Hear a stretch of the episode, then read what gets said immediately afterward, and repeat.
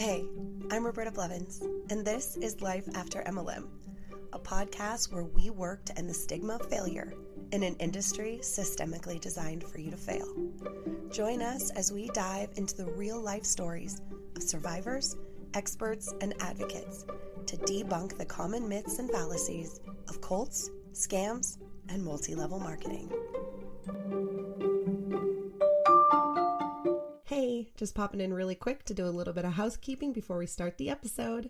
I want to let you know that the chat you're about to listen to that I had with Doug Brooks was recorded back in September before I upgraded my mic. And so the sound is not as good as it has been, and I apologize for that. But the talk is great. And so, you know, give and take. Secondly, I want to let you know that we've started our YouTube show. Yay! It is called Life After MLM The Show. Thank you so much to everybody that was there on our live pilot episode. We will be streaming every Friday morning at 9 Pacific Standard Time. Um, for about an hour, hour and a half, we're just going to sort of let it go and let it see where it takes us. But we're going to have experts, advocates, activists, victims, survivors, the whole shebang, right? It's basically if this podcast was live and had more than one guest. I can't always promise a focus, but we're going to try to have a topic focus every week and have experts um, for that focus so that we can discuss just deeper issues that are in multi level marketing.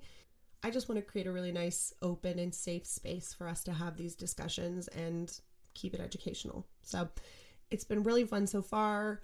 We've got a couple topics that are coming up. If you are listening, going, oh my gosh, I really want to be on that, or I have a really great topic, or here's something that I've really wanted to dive into, let me know. Hit me up, leave a comment, send me an email, whatever way you'd like to. I am currently looking for topics, currently looking for panelists, and really anybody that wants to be a part of this. So if you think you've got a great idea and that you want to do this, I would be so happy to have you. We're going to continue to keep this momentum growing and this community growing and treat this almost like a living resource. I'm so excited. Anyway, that's just the beginning of 2022. Please make sure you're following us on social media so that you don't miss any of this stuff and enjoy the show. Hi, and welcome back to another episode of Life After MLM. This is a really exciting episode today. We have Douglas Brooks, MLM lawyer extraordinaire, and we are going to talk about MLM and legal stuff and sort of his whole entire career. So it's lovely to have you, Doug. Thank you so much for coming on the show. Um, please introduce yourself and let us know how you even got started with MLM. Well, thanks. First, thanks very much for having me on, Roberta. I think uh, you are doing very important work, having uh, creating a space where people can talk about their experiences um, when I first started bringing MLM cases, there wasn't anything like this. And that's one of the most exciting developments in this area over the past few years is that people like you and others in the, I'll call it the anti-MLM community, have uh, are out there and and you are uh, talking with victims and, and letting people know that they're not alone, that the reason they failed is not because they didn't follow the plan or they're stupid or they can't do sales or anything like that. The reason they failed is that because they got involved in a system that is designed to fail for most of the people that are that are involved in it. So um, I'm I'm very happy to to help you along. Uh, you mentioned uh, Bob Fitzpatrick before. I, Bob and I have been friends and, and colleagues for decades really. And and we have one of the things that we talk about lately is the fact that you know we've been speaking out all these years um, but haven't really gotten any traction. Now i think you know you guys uh, you know got you guys out in social media and podcasts and youtubes and whatever you are getting traction. And uh, i think we're going to see some interesting developments uh, in the in the in the regulation and treatment of MLMs uh, by uh, by the regulators. So I'm I'm very excited to be uh, doing this now. Yes. I mean, I always tell people, you know, they're like this anti-MLM community, this movement is so new. And I say, no, no, no, no, no. They are the OGs. We've got Doug, we've got Bob, we've got the late John Taylor, wonderful Dr. John Taylor. These people, you guys have paved the way. You laid the brick road and we are now happily skipping toward the Emerald City on it. So you guys were the people that laid that brick road. So I I give you so much credit and thank you so much for having that education and having those statistics so that when people like me were wronged and we went looking for them, that it did take us some time to find them, but we did. And we were able to sort of build off of that. And I think collectively, we're getting more traction than this movement's ever gotten ever before. So it's incredibly exciting. So thank you for your groundwork. Well, thanks. Although I think my skipping days are, are behind me, but uh, I appreciate that, that, that comment. Oh yeah, no, I it's it really does feel like that. It, it feels like you guys paved the road and and we're like, okay, it's ready to go. Let's let's go. So we're definitely on the way to the Emerald City. so what got you interested in in litigating multi-level marketing? Well, uh, back in the in the 80s and, and, early 90s, I was in a firm that uh, specialized in representing franchisees. Um, we we represented franchisees all over the country, and I learned a great deal about how franchising works. And we also represented uh, distributors in, in, traditional types of, of, distribution arrangements. So the whole the whole area of distribution, where, where you have these relationships of wholesaler and retailer, or wholesaler and distributor, or um, all the, the, those relationships. Um, you know, they cooperate most of the time, but they're they're fraught with difficulties, and and and and sometimes there's litigation, and sometimes there there's there there are problems, and you you know you try to work them out, and if you can't work them out, then you then you have to go to court. So I, I did those types of cases for for a number of years, and then one of my partners, uh, uh, one of my colleagues in that firm decided, you know, we, we decided to leave and, and open our own firm. Um, and we shared office space with a firm that did uh, class action work.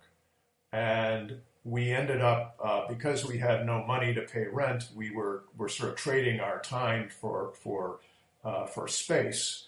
And we started working on uh, some of their cases. They're, this is a firm that did a lot of securities fraud class actions and consumer protection class actions, and they had filed a number of cases involving uh, multi-level marketing companies.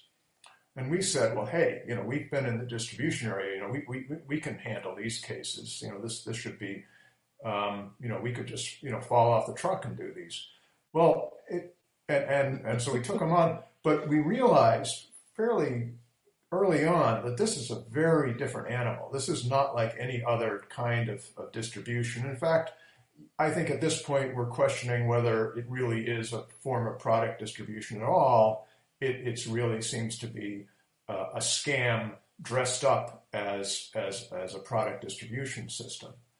But, but, but by that point, I was hooked and I started doing more and more class action work. And I did, we did many other types of cases involving you know, class actions. You know, we did uh, securities fraud and we did antitrust and product defects.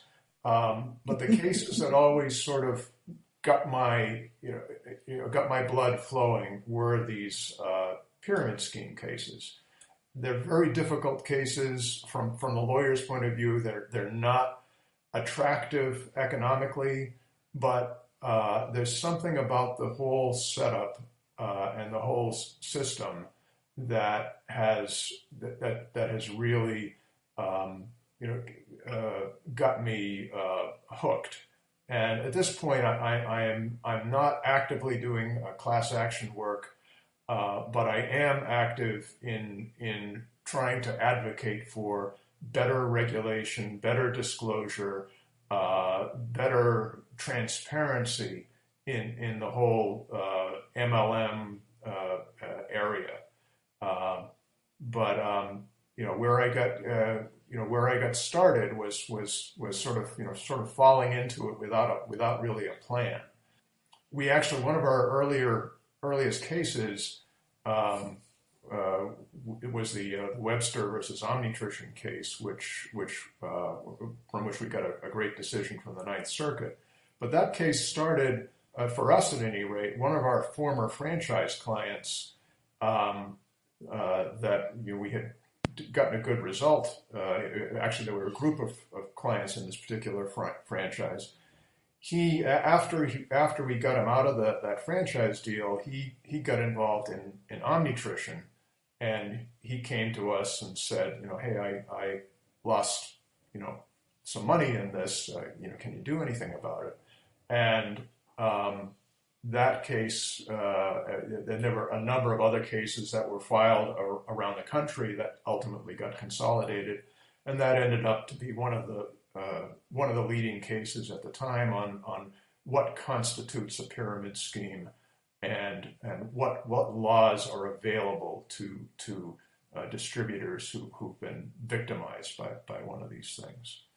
Yeah, um, and one of the quotes like that that you said, and I'm sort of paraphrasing because I, I just quickly jotted down some notes, but um, in the Omnitrition International, you said an MLM could not avoid being characterized as a pyramid scheme because of the rules against front loading, front loading, and requiring sales. So, just because there's rules that say you shouldn't do that doesn't mean it's not still a pyramid scheme. They have to be they have to be enforced and they have to be effective. Uh, and that goes back, I mean, the, really the, the law regarding these, these entities, this multi-level marketing industry, go back to the 1970s. There's no, there's no federal statute that defines what a pyramid scheme is or even that governs multi-level marketing. Uh, there are some state laws um, uh, that, that uh, and unfortunately, the Direct Selling Association has been uh, working very hard to get those laws changed so that they they allow the industry to continue the way it has been.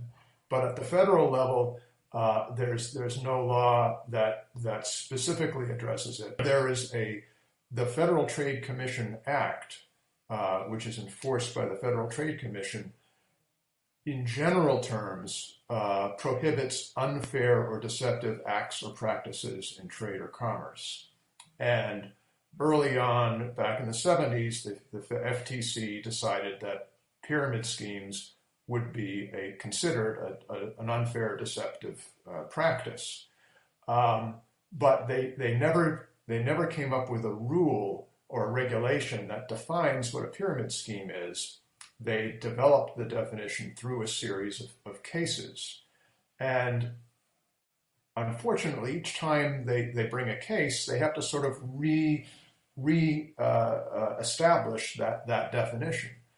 But back in the 1970s, there, there were, of the cases that they brought, there are two cases that sort of set the stage for everything that happened later. The first case was the Koscot interplanetary case which Koscot, K-O-S-C-O-T, was a cosmetics uh, MLM, and it was uh, developed by the, one of the more colorful characters in the area, a guy named Glenn Turner, um, who um, uh, and he all the elements that we know and love today were were present back then. You know, the big meetings with everybody getting all excited and and and you know jumping on their chairs and uh, you know, all the hype and all the all the the talk about how this is going to change your life and how everyone's going to be rich and all you have to do is recruit, uh, recruit, recruit, and and you'll you know you you will you know be relaxing on the beaches of the world. It's, it was all there back you know 50 years ago, um, and the FTC uh, and of course a number of states went after uh, Glenn Turner and, and, and his and his companies. Uh, and finally, the FTC moved, and they uh, they uh, ultimately shut down Koscot, and they issued a, an opinion where they said, "Okay, here's why Koscot is a pyramid scheme, and here's what they're going to be prohibited from doing in the future. What they're prohibited from doing is having a system where you pay for the right to recruit other people." And receive compensation when those people join the plan, and that compensation is not related to bona fide uh, retail sales. And they were very clear in that in that decision.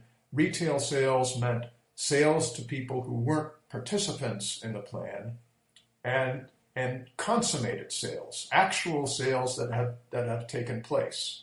Um, it's so it's okay to have a plan where you get paid a commission based on a sale that has happened. That's that's okay. You could tell that the FTC was struggling a bit with whether to even permit the whole multi-level, you know, unlimited recruiting type of thing. Um, there's there's a passage in in the opinion which says essentially says we wonder whether we should even allow plans that are based on retailing because even if you do have retail sales at the bottom, you're still faced with a situation where if you have unlimited recruiting, that you know, at some point people are not going to find enough customers to buy this stuff. Right. Um, I mean, the mathematical side of this comes in yeah. and it's very obvious. Like Bob always says, like what, 13 levels of getting five people to get five people, and you run out of people on earth. And that includes third world countries, people on their deathbeds, people that are literally being born right now. It's it's just it's mathematically impossible until we figure out interplanetary space travel and we open it up to Mars. Like there just isn't more people that we can get into these scams. There just isn't. Yeah. Uh, and and what happens is, you know, tragically, what happens is the companies don't collapse because people keep on dropping out, um, and that's the system. The system is built on failure. It's not like you know failure is a byproduct. Failure is the product. You, right. you, you know, a few people rise, but but most people drop out. And the key is from the from the MLM's point of view is keep those people in as long as possible. Suck all the you can out of their wallets and their credit cards. Uh, you know, bleed them dry and then let them drop out. And then the commissions that would have been paid to them go up the chain. That's a feature called breakage. The high level people that that move from plan to plan, one of the things they look at is is you know where where does the breakage go? You know who who gets those commissions that people don't qualify for. I also want to talk to you about because um, you mentioned it and I wrote it down in my notes that you used to do the franchise stuff. And I yeah. hear so many times when people are trying to defend themselves, especially when I'm p- presenting facts, that these people come to me and they say, well, this just sounds like a franchise, or they're just my distributor, or I'm just buying product and then selling it. But you and I both know that that's not true. Um, yeah. Is there a way that we can break that down in like the simplest terms so that yeah. everybody else also can can understand that? Well, let me let me look at this. One of the types of cases that I handled when I was doing franchise work was we call them cannibalization cases. Those are cases where the franchisor builds a store that's too close to an existing store and they cause an impact on, on that existing store. You know, franchisees and franchisors, they agree on a lot of things. And, you know, you wouldn't buy the franchise if you didn't like the burger, you know, type of thing. But if you're a Burger King franchisee, you can compete with McDonald's. If, if a McDonald's opens across the street, you know, they can say, well, we have a special sauce, and you can say, but we're flame broiled. Flame broiled is better. But what you can't do is you can't compete with another Burger King across the street because you're selling the same stuff at the same price to the same people. You, you know, the only way you can compete is by lowering your prices, and you will, you will eventually go out of business. So you need to, to not have a Burger King across the street. You can deal with an Arby's or a McDonald's or, or a Wendy's, but but you know you, you need to have a, a little bit of protected territory. Now Burger King doesn't give territories. They don't give protected territories, but they do study the market before they build a new store, and they they if, if, a, if a new store is going to cause a, a, too much of an impact on an existing store, they won't build it, usually.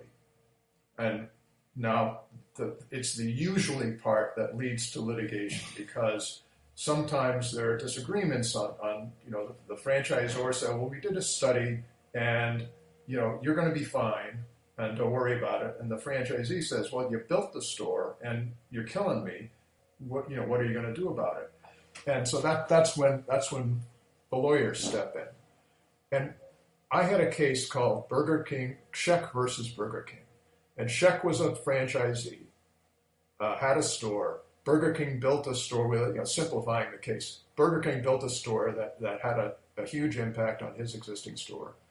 We sued. One of the grounds, one of the bases that we sued on was that Burger King breached the implied covenant of good faith and fair dealing. You know, even though there's no explicit territory, they had a duty to basically not to destroy this guy's business.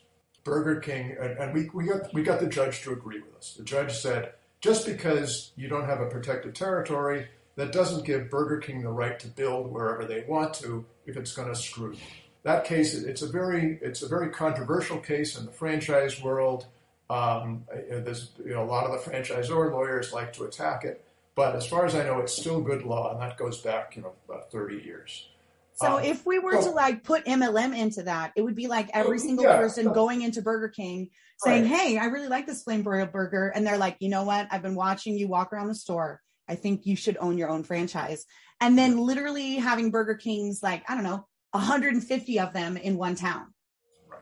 That's the thing. You know, franchisees want to have exclusive markets. Franchisors want to increase sales.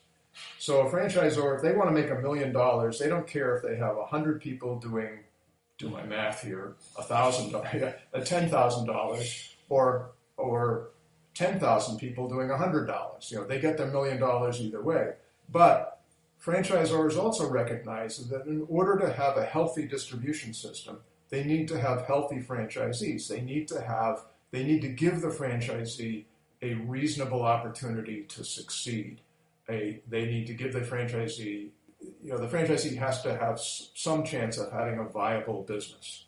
And the franchisee knows, well, yeah, it might be nice to be the only store in town, but um, I benefit from the network effect. I benefit from having other Burger Kings in other towns because people will see my sign and say, "Oh yeah, I went to that store, you know, two towns ago, and uh, it was good food, so I'm going to go here now." So, so there, there's a balance there. When you get to MLM, there's no balance because you, as you were just saying, you're starting to, you're recruiting your your competition. There's no limit on the number of distributors. There's no protected territories. You, if you are as a distributor are recruiting other distributors, you're recruiting your competitors, and you're recruiting. If you're recruiting in your warm market, as they say, you are recruiting um, your customers to become your competitors. And fundamentally, it, it doesn't make sense from, from a distribution point of view. So the only way, you know, ultimately, we find out the only way to make money is by recruiting. You can't make money by retailing because you know there's someone always there, and there's someone there, and their incentive is to sell at cost or or even a little bit lower because here's the other here's the kicker because it's not enough that there's just there's no territorial protection and no limitation on the number of distributors the kicker is you've got inventory purchase requirements that you have to meet. There's no way to rise up in the plan, and there's no way to qualify to earn commission unless you account for a certain level of sales. And you know, show me an MLM compensation plan, and I I will find for you, or you will find for yourself, that there is some level of purchase that you are required to meet in order to participate in the plan.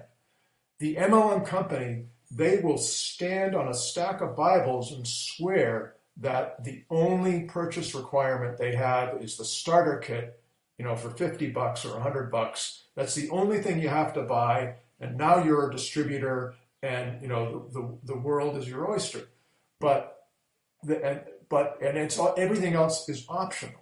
We have to get real here. You know, what's what's you know, if you're if you're actually going to be a distributor, you're actually going to participate in the thing, and you're going to recruit people. You want to make commission based on on what those recruits do. And the, if the only way to make commission, the only way to qualify for commission is by buying X amount of stuff, you're going to buy X amount of stuff. Uh, yeah. And that's that's what that's what the the whole the, the, the, whole marketing push when you go to these meetings and the extravaganzas and, and, and whatever, they want you to keep on buying stuff. I mean, that's if you're if you're serious about the business, they say um, you will, um, you know, you've got to be a product of the product. You've got to you've got to buy this stuff. How do you how can you possibly sell the stuff unless unless you use it yourself? Uh, and that's you know that's the line you you know you're going to hear a, a, a, million times over. That's that's my you know that's my franchise versus MLM a, a, example. Um, you know, and a sensible distribution versus a fantasy you know Wizard of Oz distribution. Uh, yeah, I mean it's just like I said, like if everybody owned, you know, then nobody owns, right? If if everybody sells hamburgers then nobody really sells hamburgers because we're all selling it. We don't need to buy it. Yeah. So it's so silly, right? It's like people don't see that. They go, "Oh, you love this lipstick. You should you should sell it." Okay, but you sell it. Why do I need to sell it if you sell it? If you sell it, I can get it from you. I don't need to sell it to get it. I know a hundred people that sell it. And that's the other thing, like, right? You can think of any MLM in your head, and most likely you know at least one person that sells for that MLM. At least one. No, it's true. It's it's it's it's everywhere. Uh, right? And yeah. it's not a Starbucks, right? It's not a Starbucks. People will say this to me too. Well, there's Starbucks everywhere. There's a Starbucks in every corner. And I'm like, and there's a line out every single Starbucks. That's why there's another Starbucks down the street. Like, and that's that's a company owned system too. That's not those are not separate franchises. That's that's you know Starbucks made a decision that we're not going to franchise. We're going to you know we're going to be uh, vertically integrated, and and um, so we can build next door uh, if we want to. Uh, the only person we're hurting is ourselves, you know. But and but you're right. Every Starbucks you see, there's a line out the door. So um, you know they must be doing. They have a real product that people really want. Uh, yeah. Uh, you know, even if you don't like Starbucks and you're like, mm, corporate coffee, you have to give it to them. Like they know what they're doing. They're competing against themselves, and they're doing great. There's there's literally two star in my I live in a tiny town. There are literally two Starbucks in, in town, and they're in the same shopping center. One's in the grocery store, and one is a freestanding store next to the grocery store, and both of them do amazingly well. Yeah.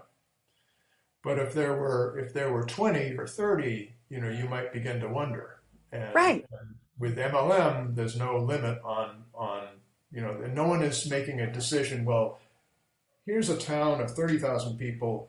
We know that there should be, you know, 2.5 stores which will, will service that number of people. No one's making decisions like that. It's just total recruitment um, without regard to where the distributor should be or what markets we need to to exploit or, or what you know what what is the what is the minimum size of a market that a that a distributor needs in order to be viable. No, no one's making decisions like that. It's it's irrelevant in, in MLM. Uh, the only thing that matters is is uh, uh, recruiting, and how good a recruiter you are basically determines how you know how much uh, you're going to succeed in, in the business.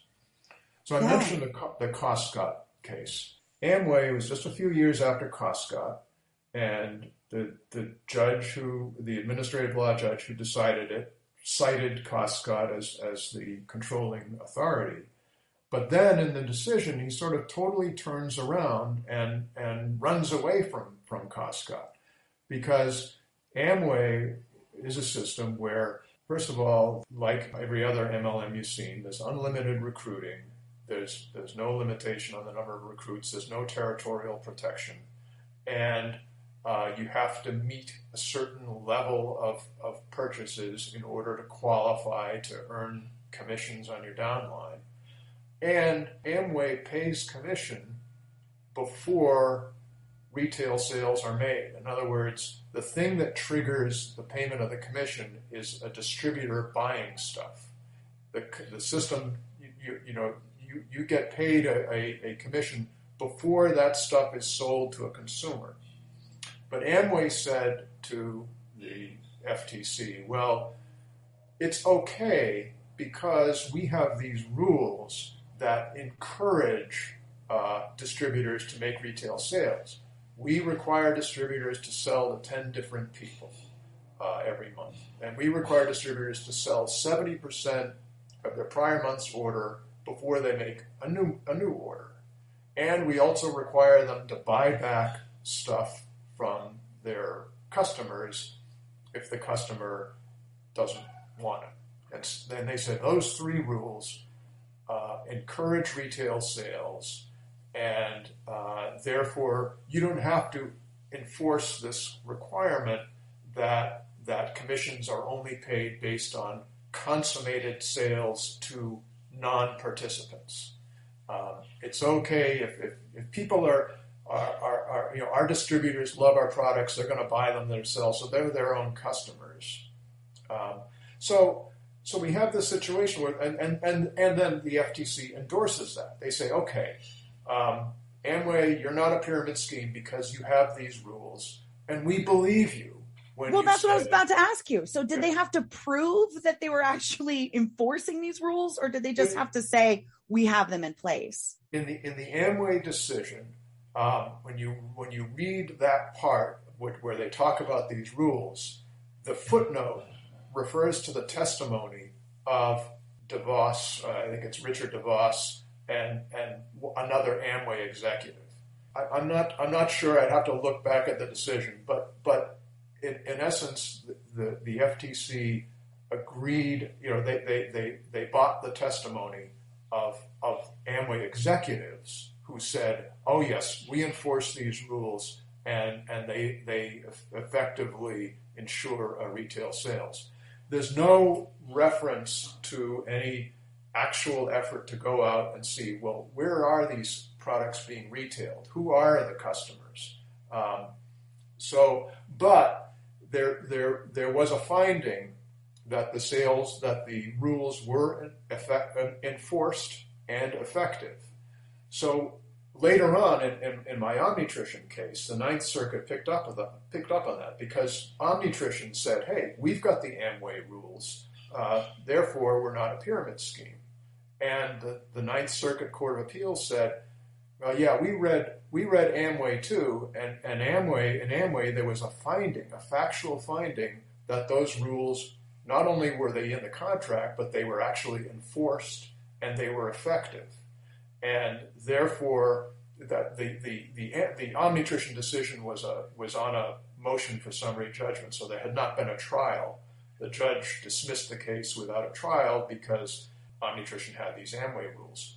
We appealed, and the Ninth Circuit reversed in our favor and said, no, omnitrition is going to have to prove that these rules are actually effective in ensuring uh, retail sales.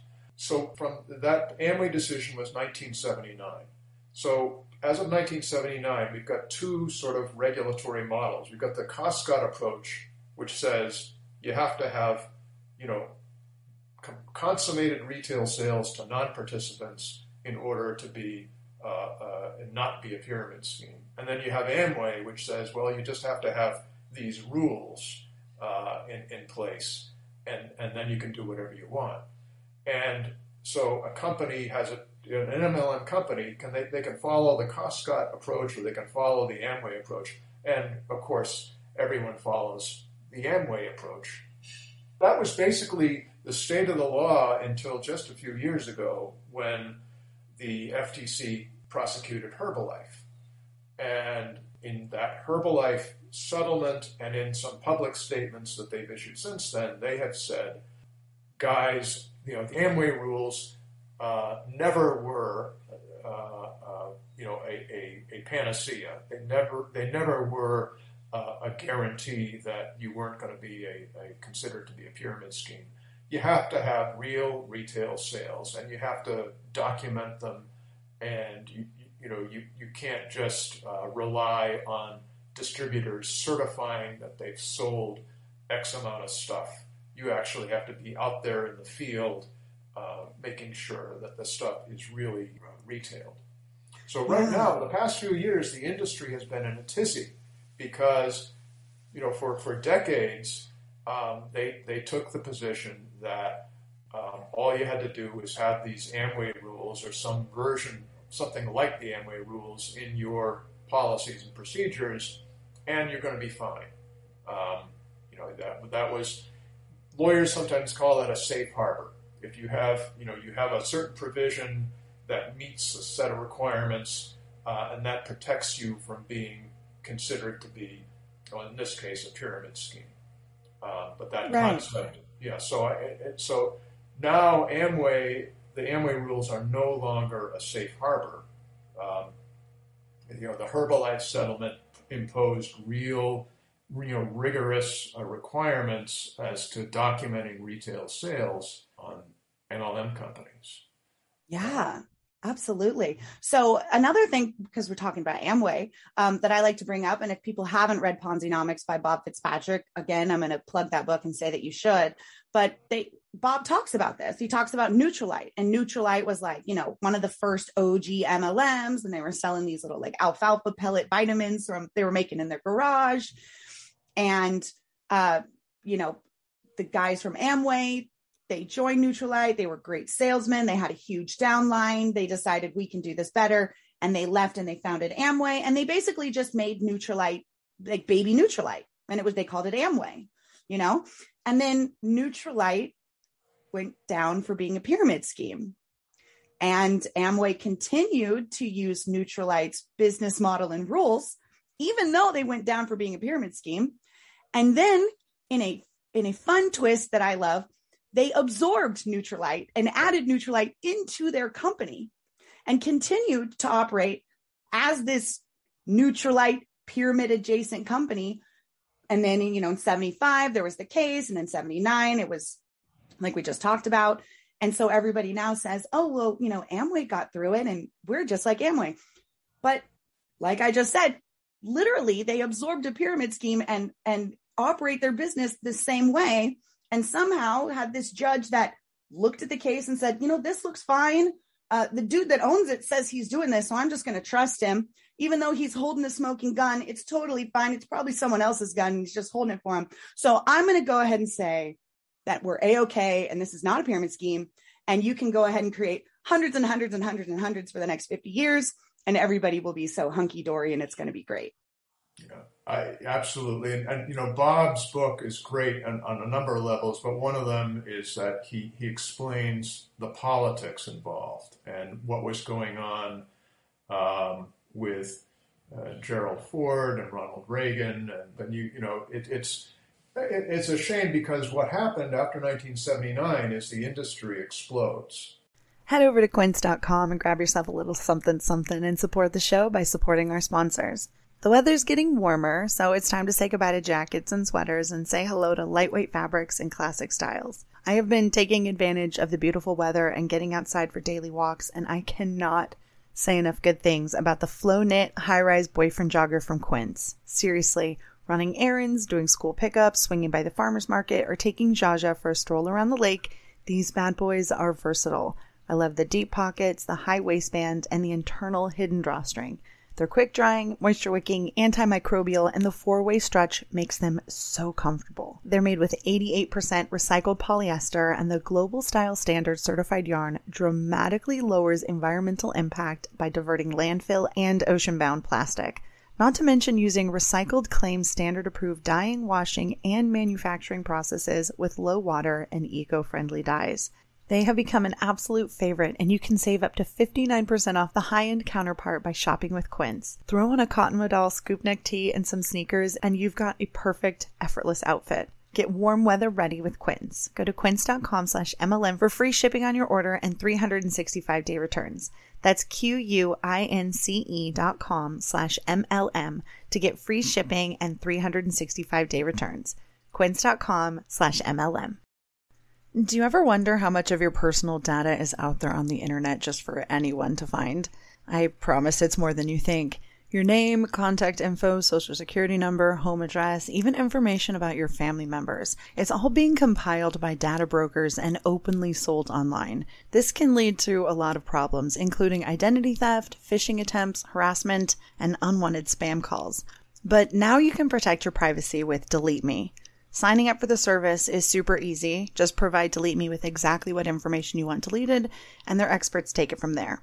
They send you regular personalized privacy reports showing what info they found, where they found it, and what they removed. I got my report and I was floored with the results. Of the 105 data brokers they checked, 83 of them had my data. Delete Me then removed 173 listings of my personal data off the internet, and they make sure that it stays off too.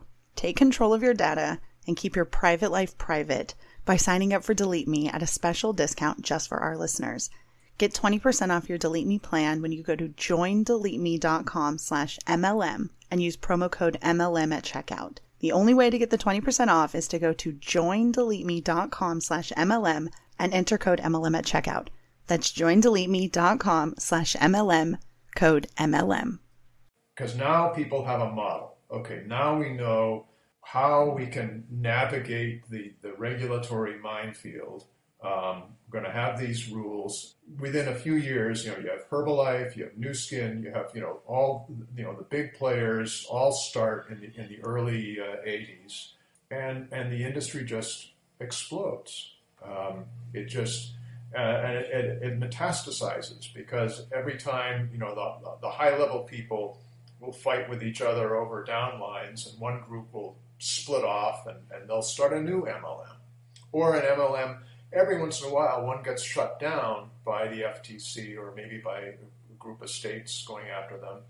And you know, it's like the Hydra from Greek mythology. You cut the head up, heads off, but they, they live and they sprout new heads. And so, you know, new MLMs are sprouted and grow up. And, and you know, one of these days I'd really love to sort of create a genealogy of, of all these companies. These people that have, over the years, they keep on you know, they bounce from one company to another. Uh, one company folds, and then you know, uh, you know, six more companies develop. Uh, but uh, you know, I, I, think that'd be an interesting uh, project to do. I haven't had the time to, to put that together, but I, would love to. Uh, to to, to, try to do that because um, I think it would be amazing. Yeah. Yeah. I think it would be so unbelievably eye opening to do the MLM family tree for people to be like, wait a second, doTERRA came from Young Living. We're like, mm-hmm, yeah. Well, the guys who from Omnitrition, they came from Herbalife, um, and you know, so it's and it's it, there there are all sorts of twisted. One of the early uh, uh, MLMs that I that I sued, uh, you had mentioned arbitration clauses before, um, was a company called Consumer Buyline. Well, the, the leader of Consumer Buyline was this guy named Keith Raniere they, they got shut down, you know, after we filed our case about a, about a year or so after, the New York AG shut him down. And, and so, and he was barred from uh, the MLM uh, business. But he resurfaces a few later, few years later, with a group called NXIVM.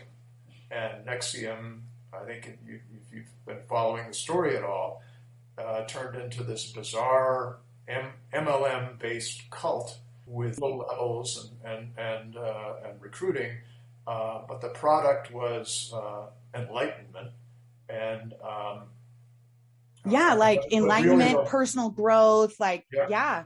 just hearing his name, mm, it's just the probably the most vile creature. Yeah. I'm not even call me human, most vile creature to to climb climb out of the cracks of MLM. Like just just disgusting creature.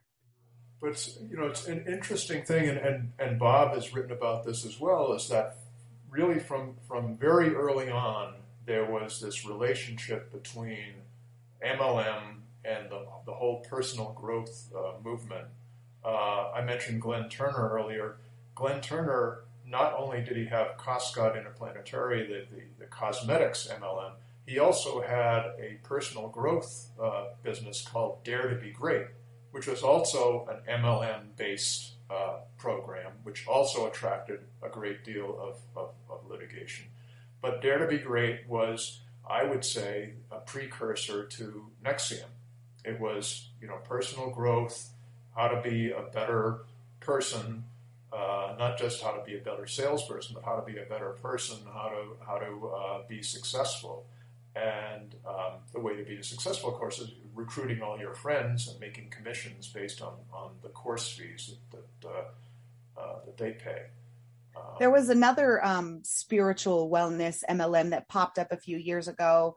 And I believe uh, Terrell Transtrum, who had a hand in helping create LuLaRoe and many other MLMs, was involved in this one as well. And it was called Bolo. And I think it only lasted for six months before people were like, um, you're not even selling a product. Like this is clearly a pyramid scheme. And it it folded. But yeah, it's just another one. I'm like, you guys aren't even selling anything other than let me just talk to you and, and my enlightenment will be the product. I'm like, mm, that sounds scammier than than Herbalife. But it is, and the same. You see the same message over and over again. It's it's uh, um, the answer your, to your prayers. Yeah. What's your problem? What's your fear? What's you know what what are your dreams? Oh, well, we can solve that. Um, it's it's we are the you know MLM is the answer to to whatever your your problem is. Uh, one hundred percent. I feel like anybody could come up with any vulnerability, and we hear it all the time on the show. I was in a divorce. I had just had a baby. I had just broken up with my boyfriend. I had just moved across the country. I just graduated college. It doesn't matter. You put yourself in a vulnerable position, and a scammer is going to come up and say, "Don't you want to have X, Y, Z?" Because they know you do. They're going to ask you a question that you're not ever going to be able to say no to. They're going to say, "Don't you want more for yourself?" Who would say no to that? Don't you want to earn more money? Don't you want to be paid for what you're worth? Who would ever say no to those questions? The questions they give you are loaded. They are emotionally manipulative. They are 100% to get you to suspend disbelief for just one second. Because if you can suspend disbelief for just one second, the next time I might be able to get you to suspend it for two. And, and what they what they do when they first recruit you is they ask you, well, what is your dream? What is your? Are you afraid of being laid off? You know, do you want to send your kids to college or whatever it is? And then six months later, when you know you're saying, wait a minute, I'm not making any money at this thing. I'm, I think I'm going to drop out. And they go to you and say, well, what about your kids' college? Don't you don't you don't you care about your dream? I mean, you know, this is and so they're, they're they are you know, all that stuff is is recorded, and and it's it's all part of the plan. They, they you know, one of the first things they ask you, you know, what's your dream? And they also ask you to make a list of everyone you know before you even know that you're really getting involved in this.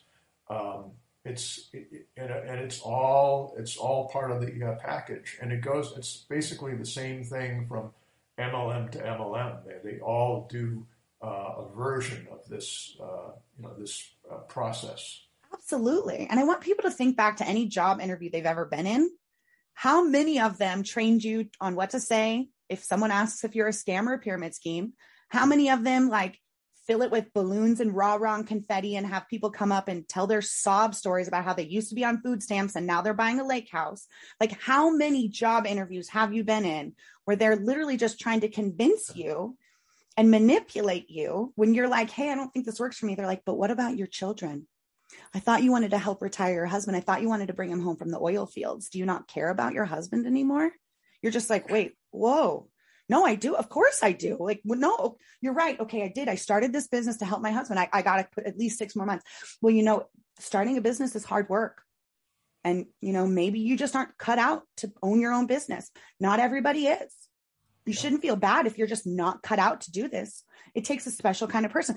And they're manipulating you and they're making you feel like, well, no, I, I could do this. I can. You got to believe in me. It is so unbelievably manipulative. I need people to understand that because this is just not a, a regular job. Just, just trust me. Give me, give me a few more months, and uh, you'll, you'll be there. No, Absolutely. Oh my God. Um, so you did, you talked about arbitration clauses, and that's something that I really want to talk about because I know that there are people listening who, because I get their emails, hey, I was with XYZ. I'm thinking about talking to a lawyer. I'm thinking about starting a class action lawsuit. And I always say, read the contract, read that arbitration clause, see if this is something you can even do, see if this is something you can even get into the Ninth Circuit, see if this is something that can even pass these crazy things that they put into these contracts. Um, you've been litigating for over 30 years. I know it hasn't been MLM the whole time, but just so people know some of the some of the baddies that you've been up against, um, Nu Skin, Herbalife, Amway, Consumer Buyline, NXIVM, like those are big names. Okay. You are not some little guy that's never done anything. Like those are humongous names. So I never sued uh, Amway. Never But- sued but- Amway, but weren't but- you a uh, you helped represent a victim of Amway? I, I did. I did represent uh, a um, actually a, a a woman who ran had a website called MLM Survivor, and she was sued by a high level Amway uh, uh, distributor for defamation. Uh, so yeah, um, yeah, and that So and that kind of stuff happens. So Yeah. so let's talk about that because you know I'm always very careful when I speak about my experiences to always talk about my experiences. I tell my guests, please speak on your experiences, things that you know can be corroborated. Don't accuse people of anything that they haven't done or that you assume they've done that you can't prove. It's always very important to protect yourself and to tell your own truth, which is something that I always do. Use the word alleged when you I just I say just don't even try to accuse anybody of anything that you can't prove because they'll come after you and I've seen it happen. And Um even if you can prove it, I mean, the problem with our system is even if you can prove it, um, they may still sue you. And unless you have the, the wherewithal to defend yourself, um, you know, you're, you're going to be in a, in a, in a tough situation. Uh, there's, I'm representing or helping uh, a young man who is being sued by a, by an MLM in uh, Canada right now. And, um, it's, and this company has sued at least they brought at least 12 defamation suits uh, in the past uh, couple of years against critics. Uh, and the strategy is, you know, you file a suit very often in a, in a jurisdiction that's that's far away from wherever the person lives, and um, you know, you you you've got a law firm and, and they've got nothing. Uh, and you know the the easy, easiest thing for you to do is just to uh, take your stuff offline and and agree that you'll never talk about them again. Uh, that's what they're going for. They're they're uh, they're basically uh, frightening people into uh, uh, into not speaking out. So that is one of the things, uh, and that as as the, you know this anti MLM movement grows, I I think we're going to see more and more uh, efforts to to stifle people. Uh, so Yeah. you're right to be careful. You asked about arbitration. Uh, Yeah.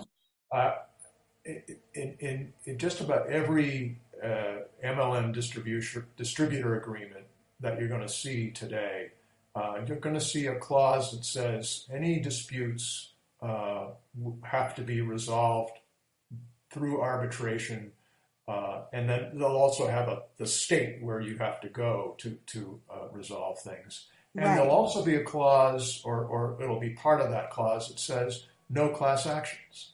Um, any arbitration or litigation will only be on an individual basis. Um, and that is at least as problematic as, as the arbitration clause because but those those those clauses that's a double whammy you're taking away the person's right to sue uh, uh, and you're you're taking away the right to band together with other people uh, which is as a practical matter uh, is is very important because if you're involved in an MLM and you lose money, um, you may have lost thousands, you may have lost tens of thousands of dollars.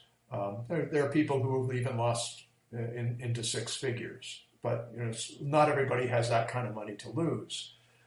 But in order to uh, pay a lawyer, um, you know, litigation is very expensive. Most people cannot afford to pay to, to buy to pay legal fees on an hourly basis. So they need to find a lawyer who will take a case on a contingency fee basis. But a lawyer who looks at a case and say it's a ten thousand dollar loss, they're going to say, "I'm sorry, you may have the best case in the world, but um, if my if the best I can do is recover a three thousand dollar legal fee from a ten thousand dollar claim, I can't take the case because I'm going to use I'm going to spend you know I'm going to spend four hours a time just to just to do my initial research. And you know so it's the only way a multi-level marketing case can be brought by by a, a civil plaintiff is as a class action where instead of having one person with who's lost 10,000 you have 100,000 people. And there, you know, then then the lawyer can say, well, um, it's going to be a tough case, and and you know, the chance I'm going to you know get get through the whole thing are, are um, you know, whatever they are, but at least there's a possibility that, that I will uh, recover a, a, a, decent fee at, at, at, the end of it. So MLM companies, by putting in these class action waivers, they've taken away that, uh, that ability. And the arbitration clause is similarly, uh, if you can't go into court, um, if the only way you can do this is by, is by arbitration, um, you are taking away, the, the, as a practical matter, uh, uh, the ability of, of, of victims to, uh, to recover.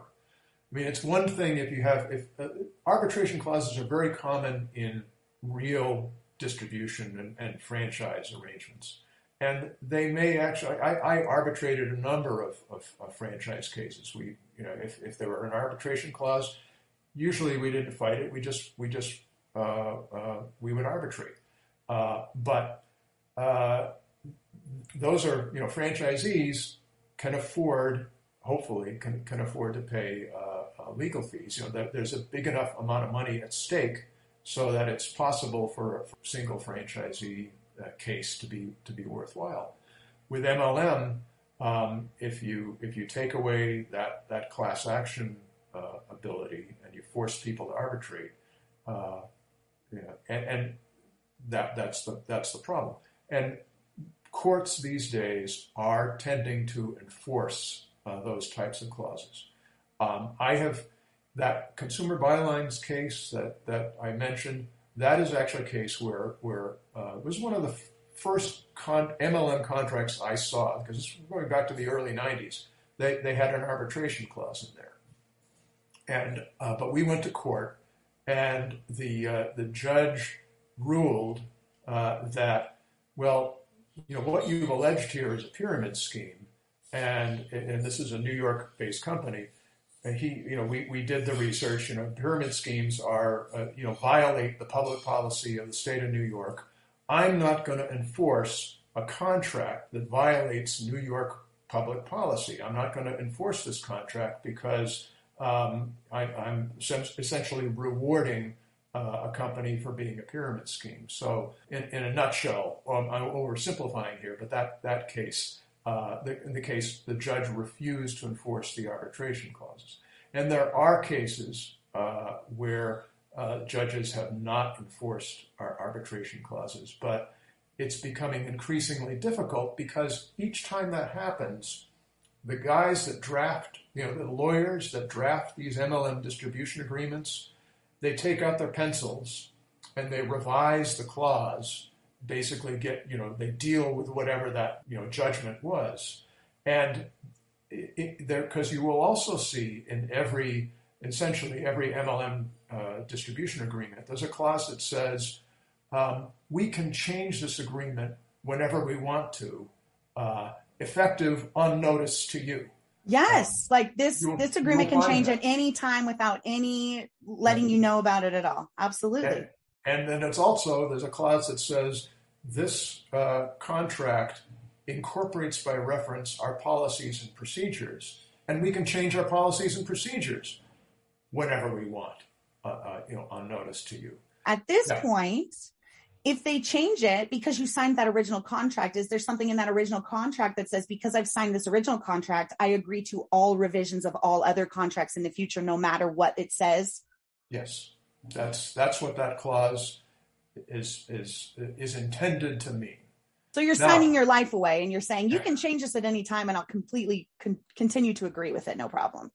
There are some cases, some judges look at that and they say, okay, this is ridiculous. You can't have a contract which which one side can change at will to mean whatever they want it to mean. I'm I'm I the judge, I'm saying there is no contract here. So therefore, I'm not going to enforce the arbitration clause because, in in essence, um, there's there's nothing to enforce because this isn't a this is not a real contract. There are a few cases that have held that, but uh, there's a lot of judges. That's sort of a, you know, we're seeing a lot of, of uh, uh, judges appointed these days by uh, uh, to be conservatives, uh, you know, on the bench, and the, the, the, the, there's a, a, tendency to sort of enforce contracts as written.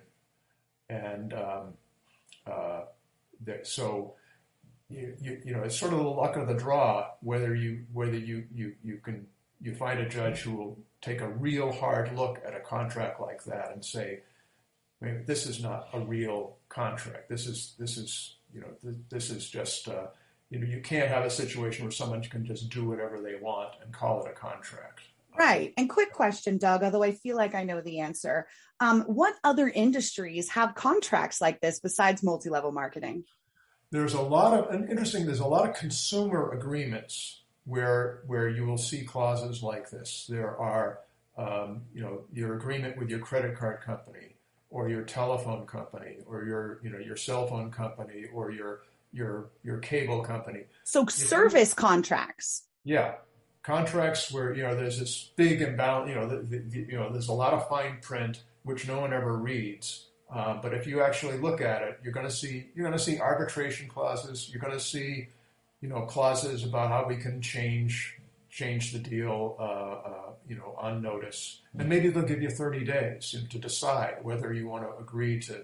And it's you know, uh, you know, maybe it's some complicated privacy provision or or uh, or something like that. But uh, uh, that's that's where you you see. You don't usually see them in in um, sophisticated commercial agreements because the, the parties are represented by lawyers and they're going to say no, we're not going to agree to, to to allow you to change at will, uh, you know, the terms of the deal.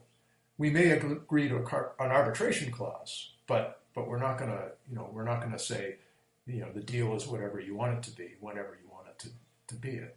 So, in terms of like any other jobs, literally no other industry. The only way you're going to see these really like red tape, deep, you should have read the fine print contracts are going to be in these really, yeah. these services, right? These cable, phone, these sort of things where you're locking yourself into something for an extended amount of time.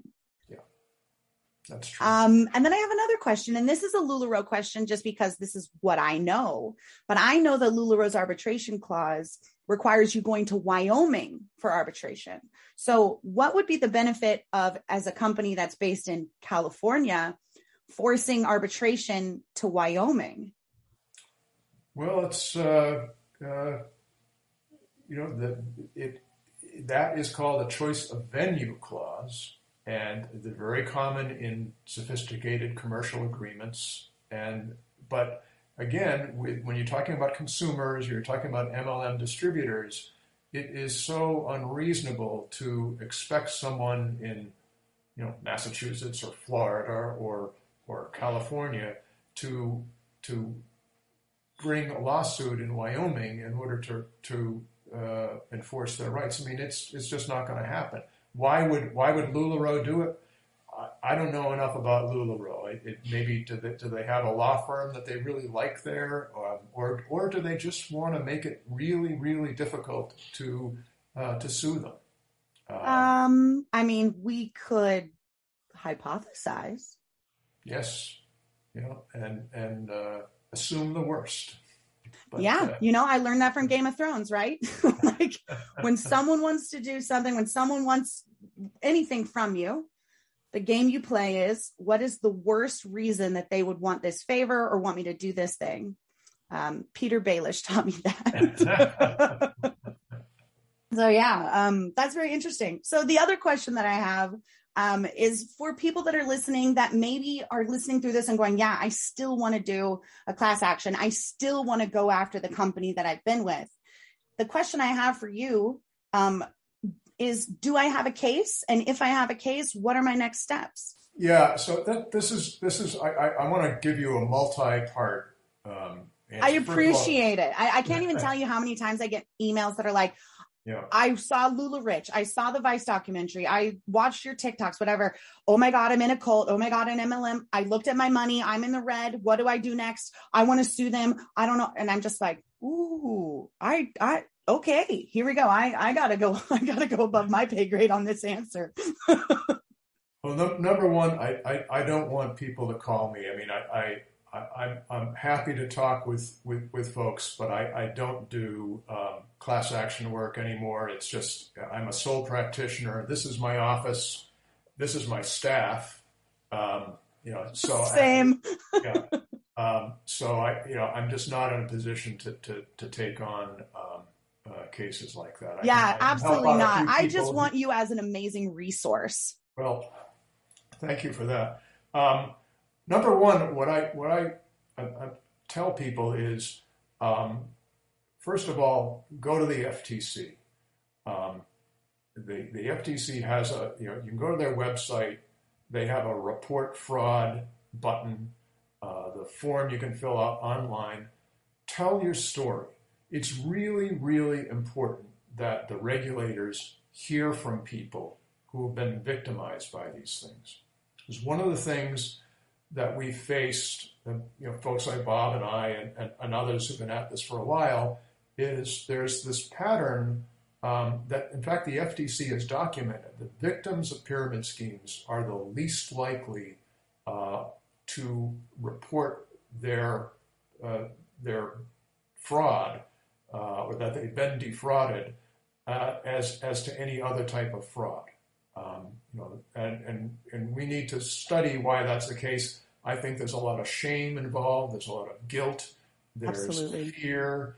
Um, there are all sorts of reasons why uh, uh, people don't do that. But but the regulators need to hear from uh, uh victims. Um, so uh, so go to the FTC. Go also to your state attorney general. Um, every uh, every state ha- has has an official that is is supposed to be dealing with consumer protection. Um, it shouldn't be too difficult to find out uh, who that official is, and and generally they're going to have a website where you can you know, click on a button, fill out a form online.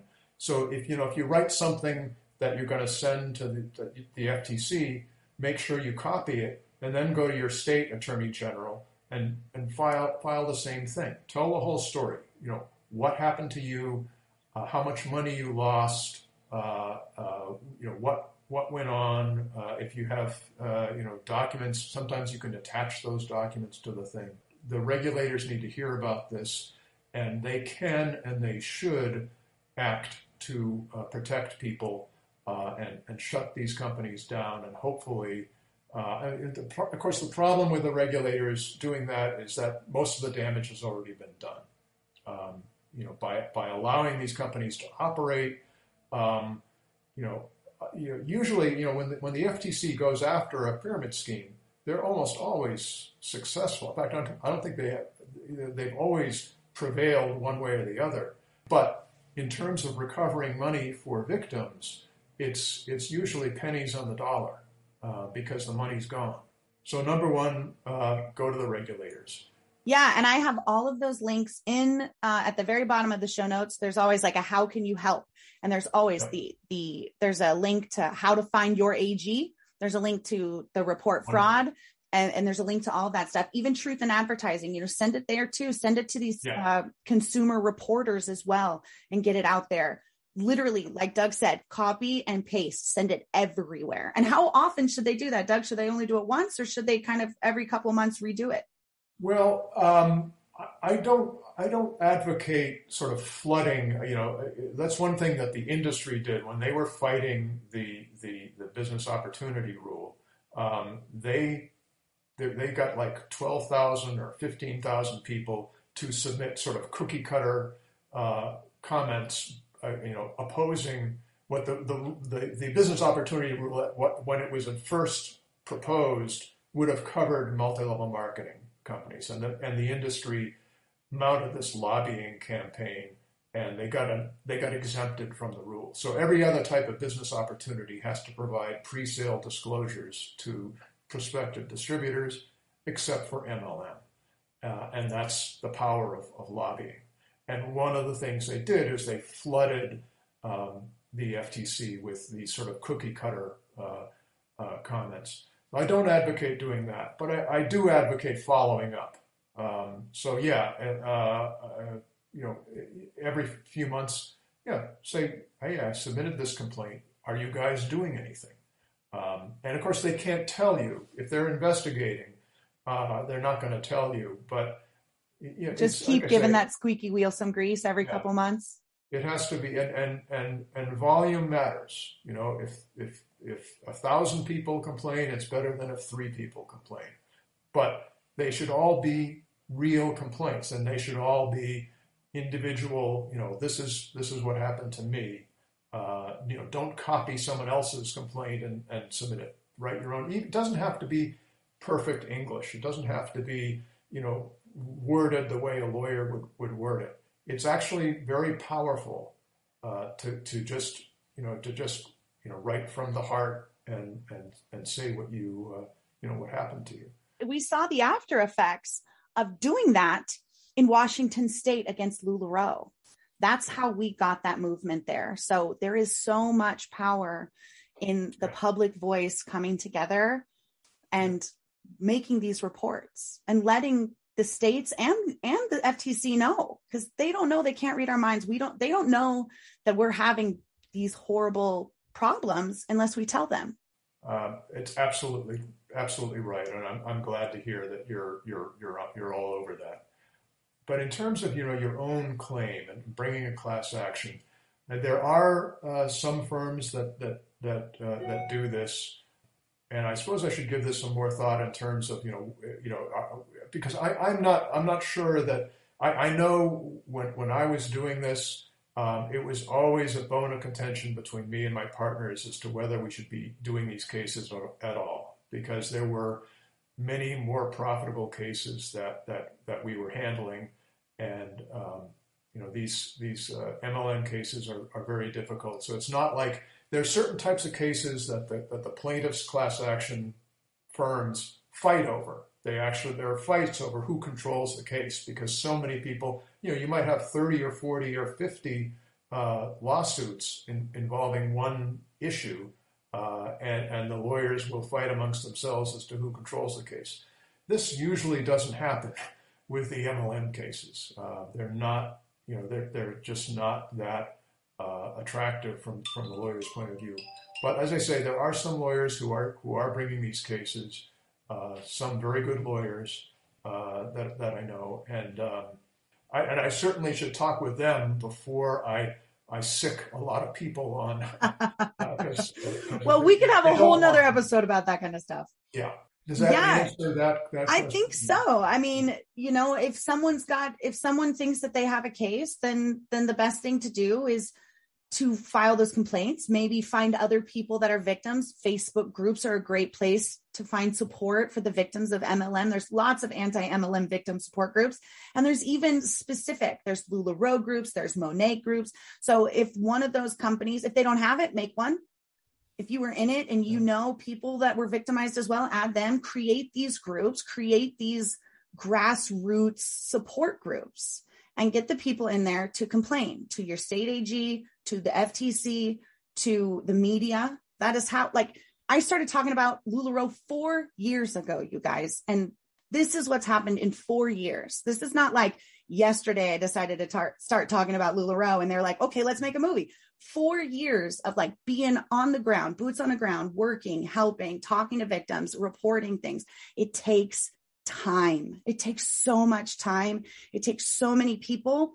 It's totally worth it. And it's amazing. And the validation and the catharsis when you actually get to go up against your victimizer and tell your story is incredible. But it takes time. And so you've got to start these grassroots things. You you have to find other victims. You have to tell your stories. You you're if you're listening to this, you're on the right track already. You're listening to other victim stories. Go a little bit deeper. Start that group. Join that group. Find that group, and and create this movement inside. Because honestly, it's the victims' stories. It's the victims that will make the change. The loopholes in in in the FTC and the government. The only thing those loopholes do is they create more sophisticated scammers. So it's the public push, it's the social justice movement of, hey, there's a problem and no one's listening. So we're going to make so much noise that they can't not listen anymore. Yeah, you know, you're absolutely right. And you've reminded me of one other thing that you should be doing. Okay, let's hear it. Go to your congressman, go to your senator, go to your congressman, Um, again, they all have websites. They all have online forms that you can that you can uh, fill out. Take that same, you know, cut and paste your your complaint from, from the FTC, and and tell your congressman about it. Right now, there's there's a there's a there's a direct selling caucus. There there are congressmen who are essentially in the pocket of the industry, uh, and anytime any any law or regulation uh, looks like it's going to get passed that might affect the industry, they're mobilized. There is no congressperson right now who is speaking out about uh, you know this this business. Um, I don't know. If someone somewhere is going to do it. I don't know who it is yet. Um, but I'm pressing whatever buttons I can press. But but you know, go to go to your congressman and and you know you, you know they you know the congressmen they're always looking for you know flagship issues. They're always looking for issues that where they they can sort of do do good and also make themselves look good at the same time. And here's an issue where millions of people are getting ripped off every year to the tune of billions of dollars. Um, why doesn't one of these, you know, young uh, Congress Congress people who who uh, you know they they they need to uh, get support, they need to get attention. Hey, um, here's an issue that that someone needs to to take. So you know. Man, they would have so many supporters behind them instantaneously. Yeah. If somebody were to actually say, look, we got to do this. We have to start this grassroots educational movement. I mean, you know, and here's the other thing that I want to say because a lot of times people, if I bring up anything slightly political at all, people are like, ah. So I want people to know that MLM is not a red issue or a blue issue. It is smack dab in the middle. It is just it, it's it's you know big tobacco, big pharma. They don't pick red or blue either. It, affects every single person. And big pyramid is exactly the same. So when people are like, mm, it's this and mm, it's that, I'm like, uh, mm, maybe listen to the dream. Maybe read Ponzinomics. Yeah. It's not. It's both sides. And I I remember reading Bob's book and some of the names that came up, and I was like, what? Yeah. Madeleine Albright. That's the one I was thinking of. Person for uh, for for Herbalife. I mean, what a yes! what a you know just a tragic uh, miscalculation uh, on, on on her part. Um, just like your heart just ripped out and shredded. Like I was like, she's like, it's a great product, and I use it, and I was just like, what are you doing, Madeleine? What are you doing right now? Yeah. Did, did you know? Did you have anyone? Uh, vetting this this this company or giving you any background on on, on what you, you were getting into. Right. So it's but so it's, important. It's, it's People all over. You're right. They are definitely. I mean, going back to the '70s, yeah, probably they were they're mostly on the on the GOP side but they've become equal opportunity uh, campaigners at, at, this absolutely point. and one of my favorite websites is open secrets where you can actually see yeah. where the pac donations go and if you go to the direct sellers association their caucus and you look that graph some years it's super blue and yeah. some years it's super red and you can tell because they're trying to get people in office that will help their agenda you guys talk about agendas all the time. Mm, it's going to help your agenda. This is a literal agenda, and we're just ignoring it. So, MLM is political, but it's not red or blue. It's just sort of we should actually know what's going on so that we can combat this and fight it properly, like you're doing. Well, thank you so much. Like, well, thank, thank you for, for having me. I really, I think uh, you're doing great work, and I, I, um, I look forward to.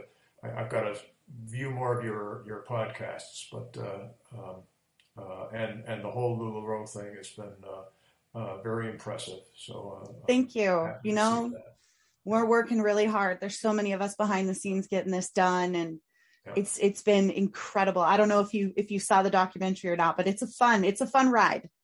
Yeah, I haven't had a chance yet, but I, have I've heard wonderful things about it, and of course I, am very close with, with Bob, so I, I, I will uh, definitely. I, I, have been resisting, uh, you know, enriching Jeff Bezos and, and Amazon, but I, I, this will be a reason for me to uh, to, to sign up. So yeah, it is. Uh, it's great. Um, and it's it's the thing that I like the most that I knew would happen. It's creating so many new conversations, and they're the conversations that we should have been having having for a long time and they're starting to have happen now and i'm just really excited that that they're happening at all. It's, so thank you so much doug for coming on and enlightening people and maybe giving them a couple um, jumping off points if if they want to fight these mlms on the backside. I really appreciate all of your insight and like i said you paving the way so that we can do this stuff now. Everything that you guys have done the lawsuits the cases you've fought the rules you've helped establish. You guys are the OGs thank you so much for laying down that brick road because without you, we wouldn't be nearly as close to the Emerald City as we are now. Well, thanks for that thought. And thank you for what you are doing. Thank you. Thank you so much for listening to Life After MLM. Don't forget to like, subscribe, and share. And follow us on social media at Life After MLM Podcast and my advocacy at The Real Roberta Blevins. You can find all of the links to the social accounts in our show notes. And if you just listened to that incredible story and you thought, oh my God, I have a story just like that that needs to be told, hit me up, therealrobertablevins at gmail.com. I would love to have you on the show to share your story and start your journey in life after MLM. See you next time, Huns.